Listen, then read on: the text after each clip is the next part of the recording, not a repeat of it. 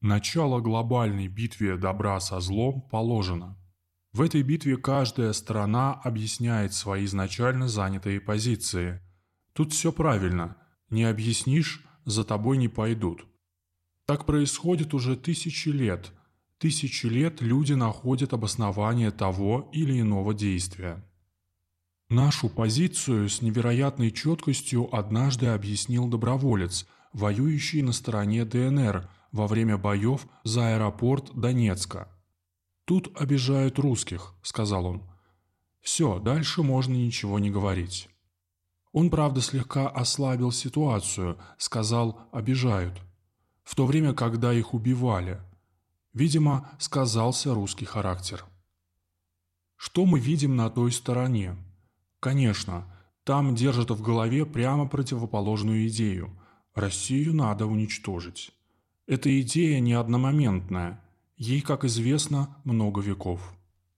Есть ли смысл поднимать старые истории, связанные с постоянной враждебностью нашего геополитического окружения? Пока пропустим. Посмотрим на то, что сейчас перед глазами. Нас опять не слышат, ложатся спать и встают с одной мечтой – отменить, стереть Россию. Именно для этого реализовывали украинский проект «Антироссия». Одновременно с этим продвигали другие проекты – развал и подчинение нашей экономики Западу, снижение уровня образованности, фейковые события для введения идиотских санкций, свободные рыночные отношения, тот же НАТО и еще много чего – лишь бы ухудшение условий жизни в России было безостановочным. Сегодня Россия говорит, вызов наконец-то принят по-настоящему. Мы сейчас отвечаем по-серьезному, пока не в полную силу, к чему нас, кстати, упорно вынуждают. Можно ли сказать, война цивилизации началась? Наверное, можно.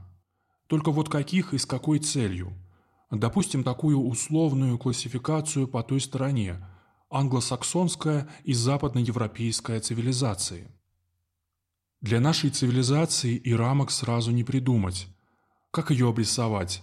По населению, по национальностям, по языкам, по религиям, по мировоззрению, по территории, по климатическим или временным зонам, по морям, океанам, по краям света? Мы какие-то всеобъемлющие – Пусть будет североконтинентальная. И даже с уточнением. Евразийская, североконтинентальная. Прямо красота. Если высказаться жестко, то мы ведем войну за выживание нации. С той стороны нам предлагают нечеловеческие мучения со смертельным исходом. Что, впрочем, уже привычно. Не в первый раз. Это как раз и есть глобальная цель.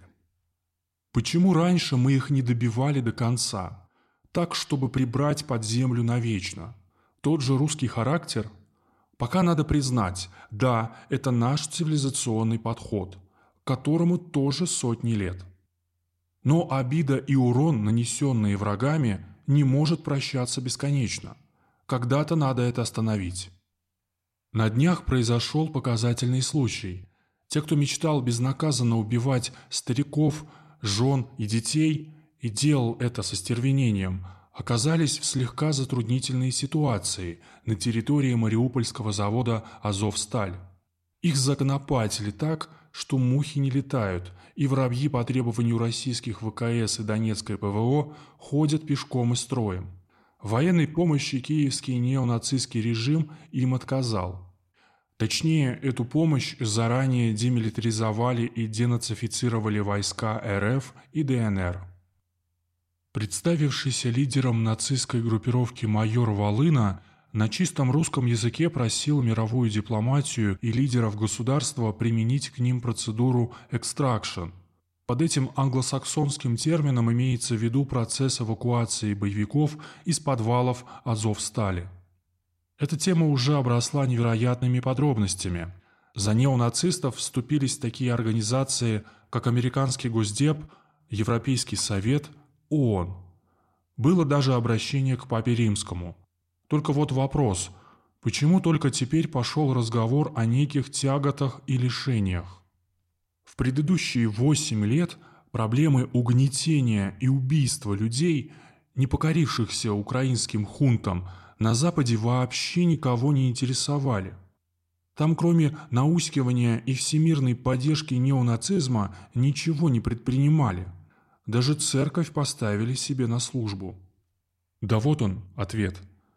Те проблемы Запад не трогали, так как гибла наша, а не их цивилизация. Ну так теперь не стоит обижаться. Вы получаете достойный ответ. Еще один момент. По некоторым сообщениям, США и Польша наращивают войсковые группировки вблизи границ с Россией и Белоруссией. В рамках противостояния цивилизаций все предельно понятно. Они идут на очередное обострение. Интересно, когда и где они перейдут так любимую ими красную черту? Какой в итоге цивилизационный выбор они сделают?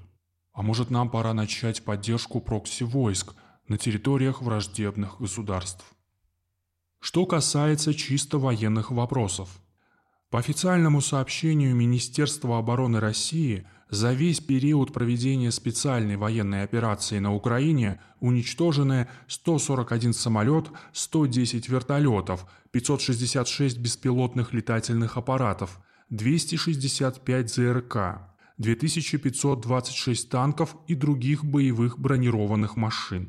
1096 орудий полевой артиллерии и минометов, 2362 единиц специальной военной автомобильной техники.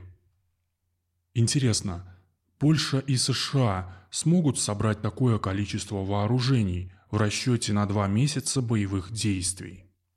Пусть обороняются и наступают те, кто действует на основе двухсторонних договоренностей. Если сами договорились, не вовлекая других участников, то в дальнейшем также сами самостоятельно расхлебывают заваренную кашу. Вот, например, допустим, что Польша предоставит США право на размещение ядерного оружия, а Москва оценит это как критическое нарушение баланса сил. После этого сделает военно-технический ответ. Что делать государствам, которые не хотят участвовать в этой авантюре? тем, которые вообще не видят смысла в подобной войне. Например, они могут просто выйти из блока. Ведь существует же почти беззаботно та же Швейцария. Не выдвигает никому претензий, живет в мире с соседями. Спокойно и уверенно зарабатывает свои деньги, не тратясь на армию. Обеспечивает хороший уровень жизни своим гражданам. Беззаботность порой нарушает высокий курс швейцарского франка к другим валютам. Но эта проблема родом не из военной области. Кто или что мешает так жить другим странам Европы? Ведь они, скорее всего, этого хотят.